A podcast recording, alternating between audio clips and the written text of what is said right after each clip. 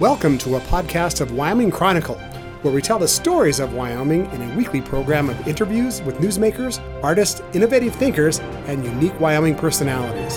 To learn more, visit us at wyomingpbs.org.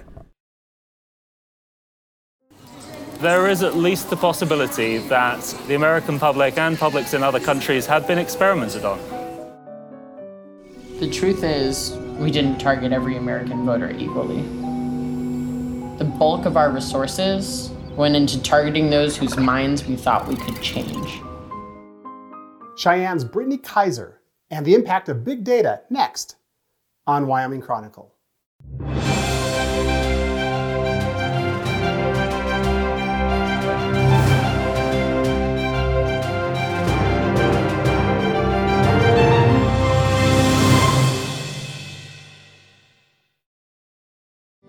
This program was funded in part by a grant from Newman's Own Foundation, working to nourish the common good by donating all profits from Newman's Own food and beverage products to charitable organizations that seek to make the world a better place. More information is available at newmansownfoundation.org. Funding for this program is made possible in part by the Wyoming Humanities Council, helping Wyoming take a closer look at life through the humanities, thinkwhy.org, and by the members of the Wyoming PBS Foundation. Thank you for your support. And I want to welcome our viewers to this special Wyoming Chronicle with Brittany Kaiser. Brittany, thank you first so much for joining us. Thank you for having me, Craig. You bet. And I know that uh, many of our viewers, Brittany, may not know who you are. So before we get to your work with the Own Your Data Foundation and the concerns you have with big data, what big data is and how it influences and impacts us, Brittany, I think it's really important that our viewers understand your background. So walk with me through kind of your your resume, your vita, if you will, starting in 2007 when you began to work on the media side of President Obama's campaign. What was that like, and, and why did you enter that realm? So, I became a political activist when I was very young. I was working on my first campaign when I was only 13 years old.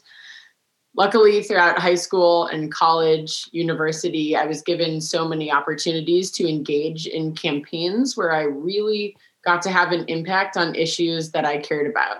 So, whether it was a campaign about the environment or it was a particular political candidate, I really found that the more that I could get involved, the more that I had the opportunity to impact my own future and the policies that I would live in. So I joined Obama's campaign while I was studying as a human rights lawyer. I was actually studying in the UK, so I flew back home to Chicago to stay with my parents and start working at campaign headquarters. And that was on the new media team, where we were actually the team who invented social media strategy over the many months that I was there in the beginning, we were a small team of five that grew to 10, that grew to hundreds, and then tens of thousands of people around the country that were managing Barack's Facebook page, YouTube, even MySpace at the time. Twitter had not even become popular yet. Yep. And we were the first people to start really taking data off of social media to better understand who we were talking to so that we could do what is now called targeted messaging. But it was basic at the time. But we saw the more that we learned about what voters cared about, the more likely they were to show up and engage when we talked about a specific policy they cared about, something that was particularly important to their family. And on and on, we started to develop different strategies to make sure that people were only hearing about what they cared about at the time that seemed revolutionary and for me the eternal optimist i thought that that would always continue to be a good thing. Fast forward here to 2015 brittany when you are credited largely with pitching cambridge analytica's data services to president trump's campaign. First of all um, give us a, a 30000 foot definition of what cambridge analytica was and then we'll get into um, what has really evolved into a lot that has taken your life up here relative to a book, to a Netflix documentary, all of those things we're going to talk about. But I want to have you walk our viewers through what you pitched to the Trump campaign, the work that you have did for Cambridge Analytica, and then we'll talk more about what happened next, if we could. So, after I left the Obama campaign, as I was studying as a human rights lawyer, I worked around the world consulting to different organizations, whether they be a human rights campaign or a smaller charity and nonprofit, teaching them how to use some of the tools that we had invented on the Obama campaign, teaching them how to use data, how to use different marketing or advertising tools in politics and in the nonprofit world to gain supporters and donors to get people to care about a cause. And it was actually on that exact same pathway that I ended up being introduced to the CEO of Cambridge Analytica. I was studying uh, for my doctoral thesis, writing my PhD on something called preventive diplomacy. In politics, that means when a head of state, a president or prime minister, an ambassador is able to stop a crisis before it happens. And the only way that someone can do that is if they have the right amount of real time information that something is going to happen. And they can head it off by making an important decision. Now, this is really all based on data. What type of data sets are available? Who is analyzing that data? And how quickly does a report get to someone that is a president or a prime minister, for instance, that has the ability to do something about it? And I realized I had to learn more about data science. And Cambridge Analytica was a data science company that was doing very advanced work for militaries, governments, political parties, and even commercial advertising for companies. What they were doing was buying large scale data sets. And what data sets really mean is your personal information, right? It's everything about you what you buy, where you go on vacation with your families, what you read online, all of your activities, day and night, for as far back as it started being recorded, which probably means since you first got a computer or a smartphone and all of, you name it. Yep. exactly. So all of this data can go to companies or governments or militaries and tell them more about your behavior if you are likely to buy a new type of toothpaste, or if you are likely to vote for a certain candidate, or if you're likely to incite or cause violence. And all of this information can be analyzed in an appropriate way where we can stop someone that would have caused violence from doing it in the first place. We can convince someone to vote for somebody different than they would have, or more simply, which I suppose happens every moment of every day, we can convince you to buy a different brand of toothpaste, which I suppose is on the easy end of the scale. One other thing that I want to throw in here, just to make sure we talk about it, you can also target folks who might be leaning the other way and create apathy so they may not go to the polls. That to me is almost more chilling than anything that you have said yet. Do you want to comment about that?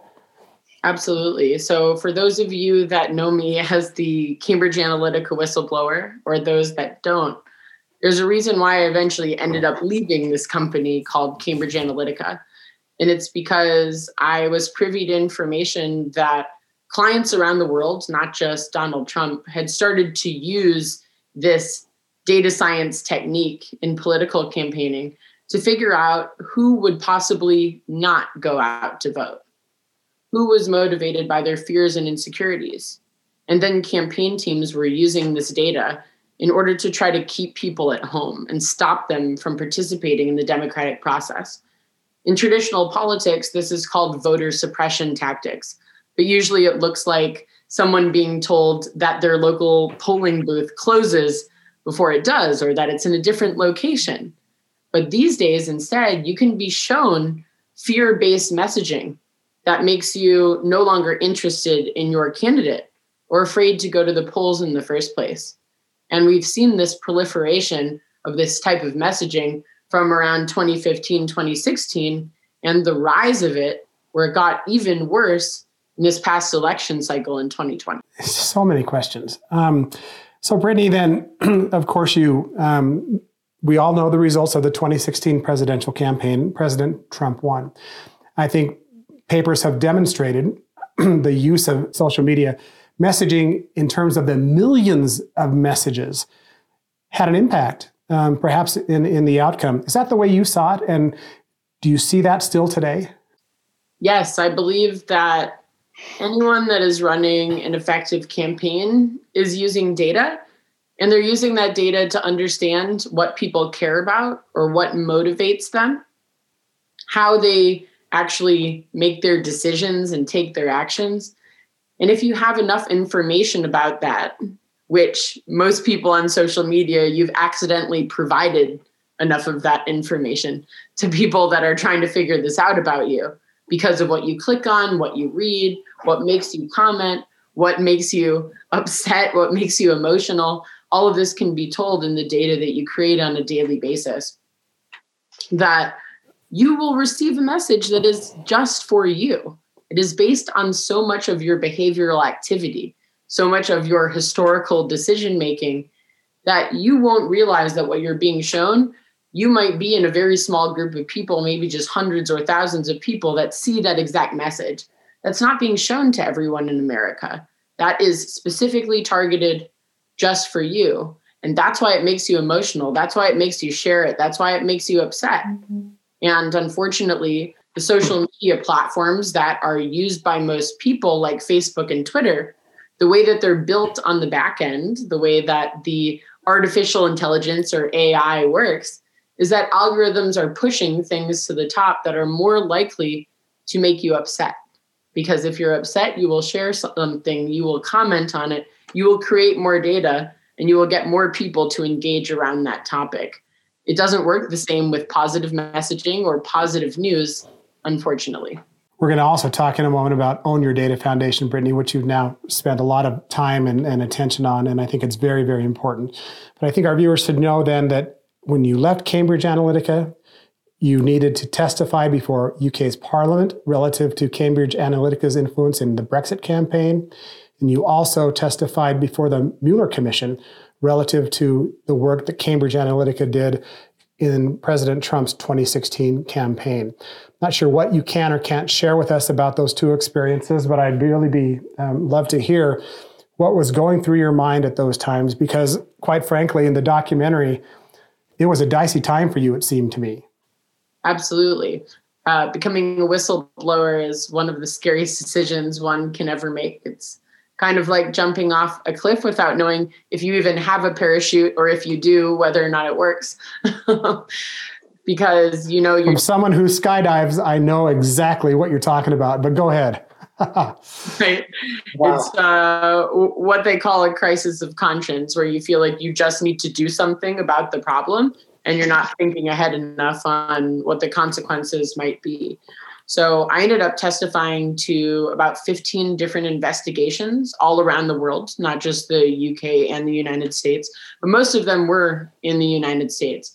And what I learned throughout this time is that a lot of mm-hmm. lawmakers and regulators have not had a lot of time to become incredibly technical, to understand the way that technology works and the way that this governs all of our lives. Over the past many decades, technology has developed to take as much personal information from every single person as possible. And therefore, the more data that companies have, the more powerful they become. And governments have not moved quickly enough to regulate how our information is used, how much of that can be taken, and then how our information can be used by these organizations. So we've now come to a head or a tipping point, I would say, where the government has made a very specific mandate upon themselves to say, we need to become more technical. We need to understand how this works. And I personally have worked with tons of different colleagues over the past few years to make sure that legislators are creating laws and that regulators are also informed of exactly how we need to enforce the not just regulation of social media, but of privacy and data protection in general. All of our rights depend on whether or not we have the ability to control our own information and what people do with it. We're finally getting to a point where over the next couple years we're going to have so much more control than most people I think ever imagined possible. You know, let's hope so. You mentioned you've mentioned before that you believe data now is more valuable as a commodity than oil. Do you still believe that? I definitely believe that. Data is the highest value industry in the world. Our data surpassed oil and gas in 2017. And this year in 2020, we have created exponentially more data than ever before because we're leading a completely digital life during the pandemic. We're in front of screens nearly 24 7. If we're awake, we are on a screen. And what that means is that we are producing so much more behavioral data about what we like, what we do, who we're connected with, what we care about.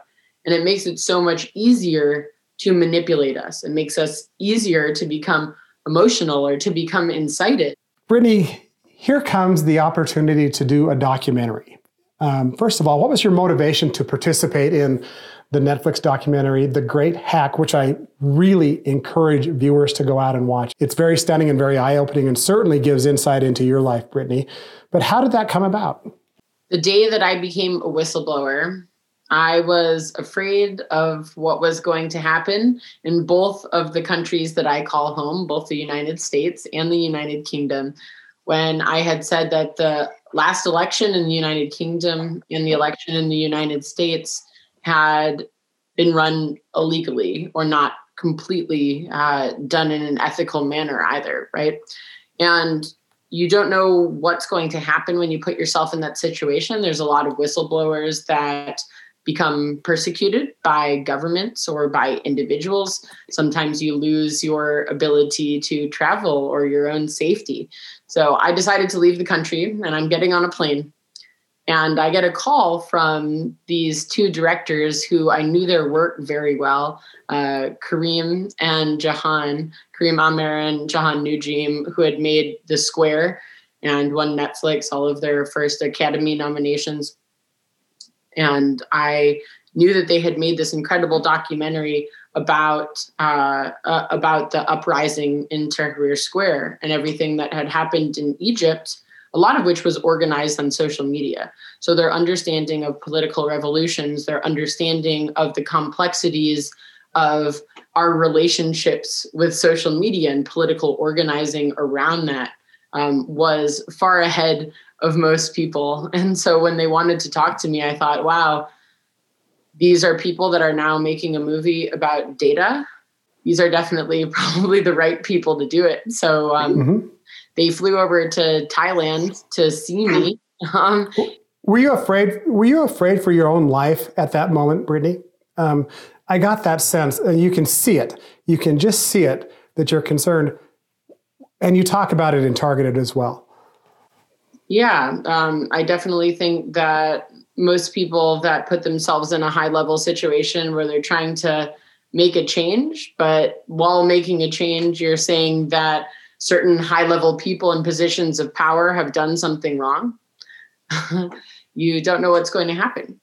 So, you know, traditional uh, famous whistleblowers that we all know about have a lot of difficulty with how their lives are run. You know, Edward Snowden, Julian Assange, Chelsea Manning, et cetera, and so forth. You know that that uh, type of figure is you know someone that doesn't lead a, an easy life. So I went away for a little while to see what was going to happen. And these amazing directors followed me. And when Karim landed in Thailand, uh, I thought I was going to do a quick interview so that I could give my opinion about data.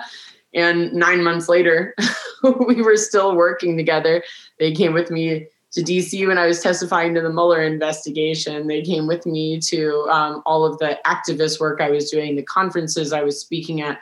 And they also followed, uh, you know, David Carroll and Carole Cadwalladr and managed to put together a seamless narrative about what the problem was. I thought uh, they did an incredible job, and I was honored to be a part of it. Brittany, do any countries get it right today relative to the data protections and the, the privacy issues that you've talked about? Well, I definitely think the best step in the right direction that has happened so far is GDPR in Europe uh, where you have to opt in, so you have to consent for your data to be collected. In the United States, we are pre opted in, so anyone is allowed to collect our data, and to opt out is very difficult to do. So the way that the laws work here just makes Americans in general much more easy to target than people in Europe, for instance. But a lot of countries around the world don't have any laws yet around privacy and data protection. So we're still in early days, which is why I do this every single day of my life because I know we're at this incredible turning point where governments are starting to take this seriously, companies are starting to be held accountable, and individuals are starting to wake up and realize that we have to be more digitally literate. We have to understand what our data is, we have to understand the way technology works since we're using it every single day of our lives. And in order to be successful, we also have to know how to protect ourselves. Is this a bipartisan effort in your view? Absolutely. I think uh, there's not a single person that wouldn't argue to protect your own human rights, to protect your own civil rights. And in order to do that, you need to understand the way that technology works. You need to understand what you are giving away or not. And if you are choosing to consent to something, how do you make sure that your data is being protected and that your information isn't going to be used against you? Democrats, Republicans, independents, libertarians, everybody can agree to something like that. So it's really getting to a point where people just understand how this works. And then I think we can come to a mutual understanding where everyone can benefit. So here we are with the Own Your Data Foundation. You've started it. What is it?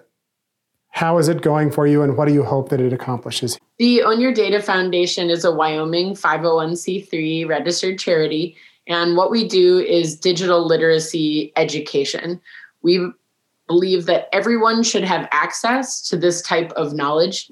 We're specifically working on parents and teachers and trusted adults in children's lives so that all adults actually understand what their data rights are and basic cybersecurity, how to stop cyberbullying, how to not be addicted to their devices, and can help take kids through these educational curriculums as well. We teach a curriculum called DQ, which, just like IQ or EQ, is a digital intelligence quotient that has been developed over the past 10 years by a lot of the world's top think tanks and government departments and universities that work in the technology space. And this is starting to be rolled out all around the world. There are even entire countries that are implementing these programs into their public school curriculums. And so we're one of the partners that is teaching this curriculum in the United States and trying to get it into the hands of as many families and schools as possible. We're showing a link to your website on our screen right now, Brittany. If you could give us some consolidated advice here um, that can have the, the most effect the most quickly, what would you tell us? What would you tell someone like me who who runs around with his phone, who uses, you know, types his number into the grocery counter stand, who does the same thing when he goes and fills gas, you know, who buys everything, you know, from airline tickets to whatever online, you know, subscribe to MoviePass for crying out loud, and they wanted right up front to sell your data, and, and I knew it, but I wanted the convenience of having MoviePass. What would you What would you tell someone like me? I would say that you should take a moment and step back and think about the amount of information that you produce and give away every day and decide what you are comfortable with or not. Because a lot of times we give away information without fully understanding where it's going or what hands it could possibly get into. So, for instance, look in your phone and look at an application that you use every single day. If you've never read the terms and conditions, which most people never have, maybe you take a quick glance. You might notice that that application has access to all of your photos and videos, your contacts, all of the data you create in other applications, uh, your live location. And if you don't know the company that created that application or where what country those developers are sitting in, you should think, am I comfortable with this company having access to all of that? Because a lot of times you can go in and you can change your preferences to make sure that some of that data is not given away to people that you don't know and trust. So, my best advice is to start being more aware and think about it before just giving away your information. Because every single day there starts to be more technologies where you don't have to give away your data in order to use their services. Instead of Facebook you can use voice.com. Instead of WhatsApp, you can use Signal by the Signal Foundation. Instead of using Google Chrome, you can use DuckDuckGo or Brave browser. So there's a lot of privacy by design choices that are starting to come out. They're going to be more accessible and easy to use so everyone can be more protected than they are today. Brittany, you wrote a book, you wrote a memoir. And the book um, I read about a year ago, absolutely fascinating. The title is right there on our screen. It's targeted.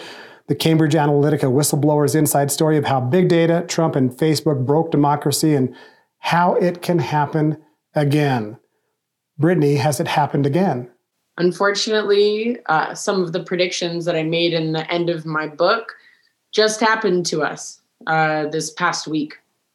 What we saw was the intense radicalization of individuals over social media platforms where people have been incited all the way to physical violence, not just to mobs and crowds online. Well, Brittany Kaiser, it's been an absolute pleasure to visit with you. Um, we could continue talking forever. Um, Own Your Data Foundation, urge people to look at your website. I think we should suggest that people watch your documentary or the documentary The Great Hack, which gives them tremendous insight into your life. And certainly your mem- memoir, Targeted, um, is a worthwhile read. And I, I can't thank you enough, Brittany, for taking time today from Austin, Texas, even though Cheyenne is also somewhat of your home, for joining us on Wyoming Chronicle. Thank you so much, Craig. Thank you to the people of Wyoming, and thank you to everyone who listened to this.